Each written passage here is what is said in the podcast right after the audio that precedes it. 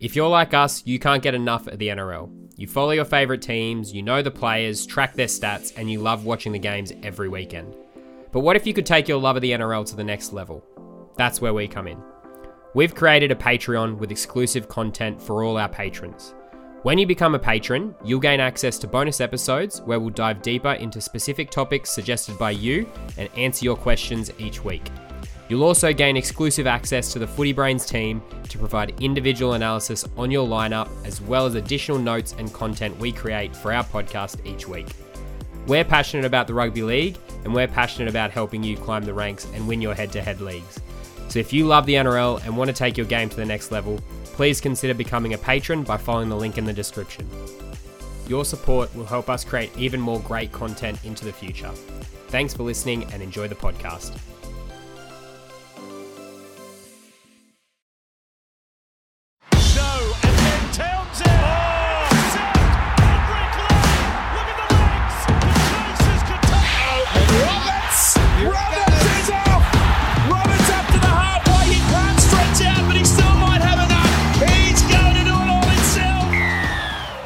And welcome back to the Fantasy Footy Brains podcast. Round one is upon us. It is tonight, starting with the Storm playing Parramatta.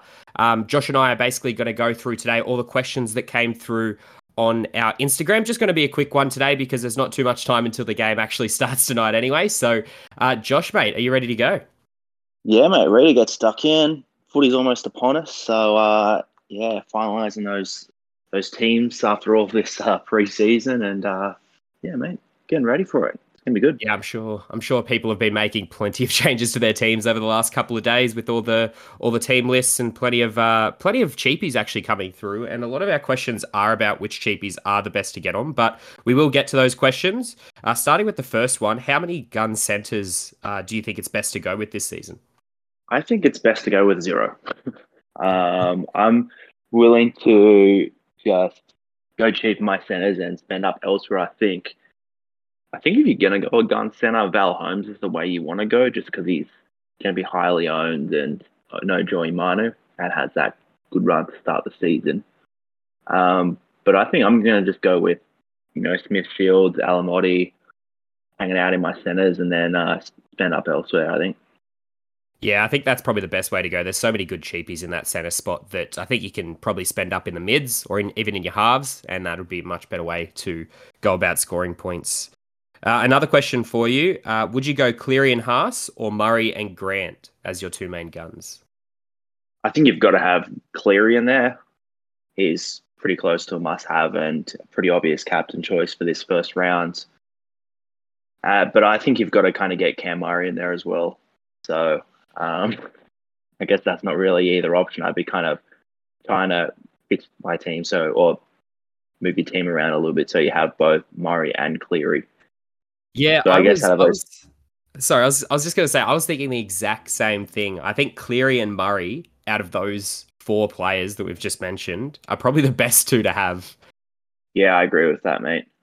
like Haas and Grant are good and all, but like, I mean, Murray, the fact that they've had so many injuries with the Bunnies, uh, Murray stands to, you know, get a few extra points um, from the extra minutes on the field. Same with, um, uh, similarly with uh, Cleary, Cleary, the fact that, you know, they've lost a bit of firepower in Appy and Kikau means he's got to do a bit more work on the pitch. So um, you would expect him to maybe go another step, if not, uh, if not just a little step this year. He's got a bit more point, a few more points to make for sure. I think so as well, yeah. Do you think Egan Butcher is a good point of difference option with Crichton out for such a long time? Yes, I do. My only reservation is there's a lot of mid, there's a lot of good other options in your edge position. So um, I wouldn't be. I'm happy to go with one pod, I think, in your edge, but yeah, I wouldn't be putting more than probably one in there just because there's guys like, you know, Katoa, Shawn Blore, Cartwright, Dury, who you know are only edge, uh, and I think you want to be getting those guys in. Yeah, absolutely. 100% agree with you there. Uh, Cooper asks if you could only pick between Eliesa Katoa and Josh King, who would you go with? Katoa pretty easily. Got that upside. Um, and I think Josh King is probably going to be around I don't think he's got that much value to make. Katoa does, and uh, Yep. yeah, it could be a really nice point scorer. Yeah, I, I agree with you there. I still think King will do well just because there are a lot less forwards there. So he'll probably have a little bit of upside, King. But compared to Katoa, who I think will outscore him, um, yeah, you'd be going Katoa every day, especially when he's a lot, uh, well, not a lot cheaper, but definitely cheaper. Predictions on Ponga this season. How do you think he'll go, uh, go in the halves? Yeah, it's kind of hard to say if he. I'm not as concerned about his positional change. I think he's going to be a gun kind of wherever he plays, but um, I'm just worried more about his his health and staying on the pitch. I think so. Yeah, I think a wait and see for a lot of us. Hopefully, comes down a little bit and is potentially by mid-season, but um, not one I'm starting with after I want to see him play a little bit first. I think he's pretty risky to start the season. Yeah, 100% agree. I think there is value in just watching him for now. I think based on last time he played in the halves, he was very average, to be honest. He was scoring in the mid 30s, nothing too flash, had a few errors here and there. So definitely keep an eye on him because at some point I think O'Brien's going to put him back to fullback, and that's going to be the time that we all jump on him. I just wonder what they're going to do with Miller, to be honest. uh, question from Callum Is your strategy a gun hooker or a value one? personally for me, I'm going value. I'm going my boy Blayke Brailey. He's got the spot there at the moment. So yeah, that's that's my strategy. Just going for a little bit more value with Rayleigh in the four forward bench there for the Sharks. Yeah, I, I think I'm going value as well. I did have um, Harry Grant in my squad at one point. Uh, I think it was on the day of team list, but I've since uh, switched that up a bit. Switch, switched to uh, Brandon Smith and Tanah Boyd as my two hooker options, like one starting, one bench, and yeah, spent that cash in the mids and bolstered up my squad a bit more there. Fair enough. Yeah, don't mind that. Uh, Cooper asks, the million dollar man in Turbo has been dropped down to 600k. Uh, his here must have from round one. Yeah, we have different opinions on this. I think yes. I'm pretty happy to lock him in and uh, save a trade for, you know, instead of having to trade him in for round three. I'm happy to, yeah, lock him in and then cop that buy round two.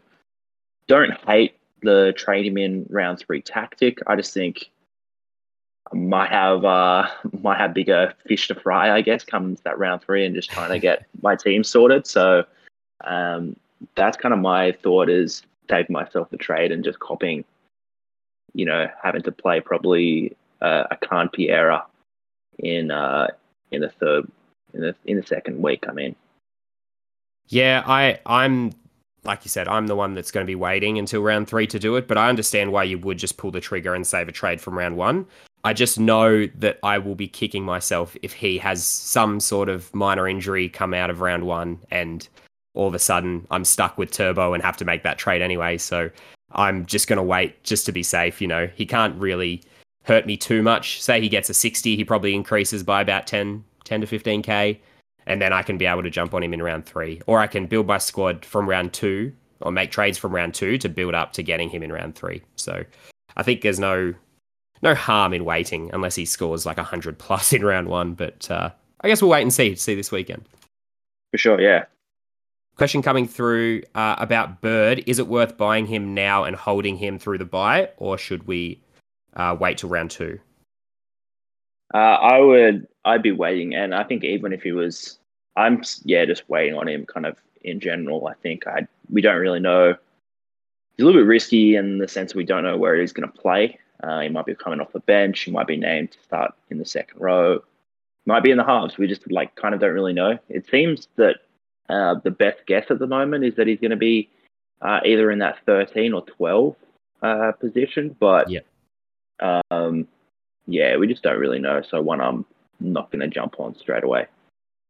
Yeah, I agree. The rumors are that he's starting at lock, but it's a huge risk, especially with a player that plays for the Dragons. I'm not sure that they're going to have the best start to the season, so probably one to just avoid in general to start. And even if he even if he was playing round one at lock, I'd probably give him a week or two before I jumped on him anyway, just to see how they actually play the Dragons.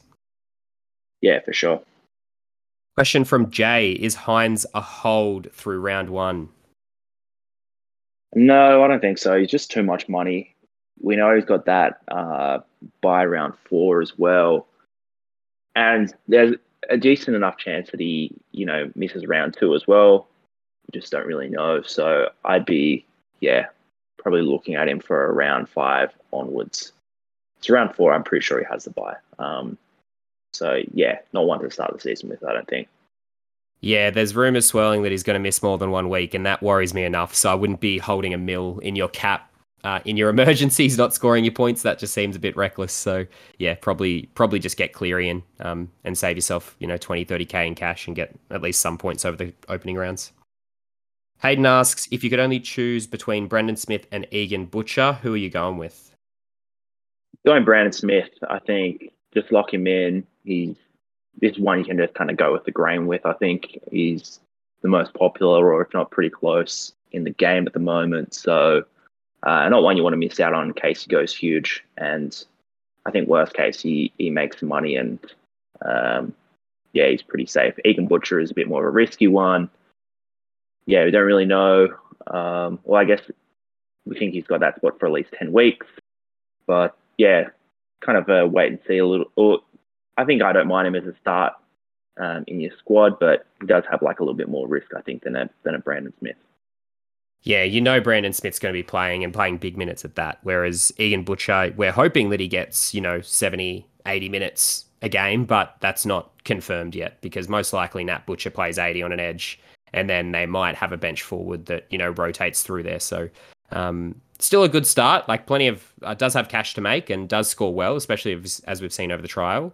Um, but yeah, he's he's one that you know is a little bit more risk than Brandon Smith, like you said. Yeah, definitely. Sam asks, "Is Hodgson a buy?" No, not at this stage. I'll be curious to see if the Eels change their team around and put a Jakob Arthur or a Mitch Rein on their bench. Uh, it does look like he's playing A at the moment with the way they named the team, but yeah, just one to watch, I think, for the moment. And yeah, I think there's better value kind of elsewhere that you can you can get in your team. Yeah, I, I think it's a bit um, a bit strange that they haven't gone with Jakob Arthur on the bench, especially considering Hodgson hasn't played a solid game of football in two years, two ACL injuries. It's pretty pretty risky to be running him for 80 and looking at the Parramatta bench, it's all forwards, so there's not really anyone there to to rotate him um, and give him a spell. So Jakob Arthur is still included on the reserves currently. They did um, have the have the cut down squad 24 hours before the game. Um, so he's still there in the number 18 jersey, and he still might be a late inclusion. So one to watch if you are eyeing off Hodgson for round one. Definitely, yeah. Alex asks, "What are your best cheapies to start the season?" Yeah, look, we kind of talked about it um, on our TLT one. I think Warbrick, Palau, Smithfields, Alamoti, Katoa, Campiera, Dory, Law. They're kind of like the main ones that I think a lot of people have.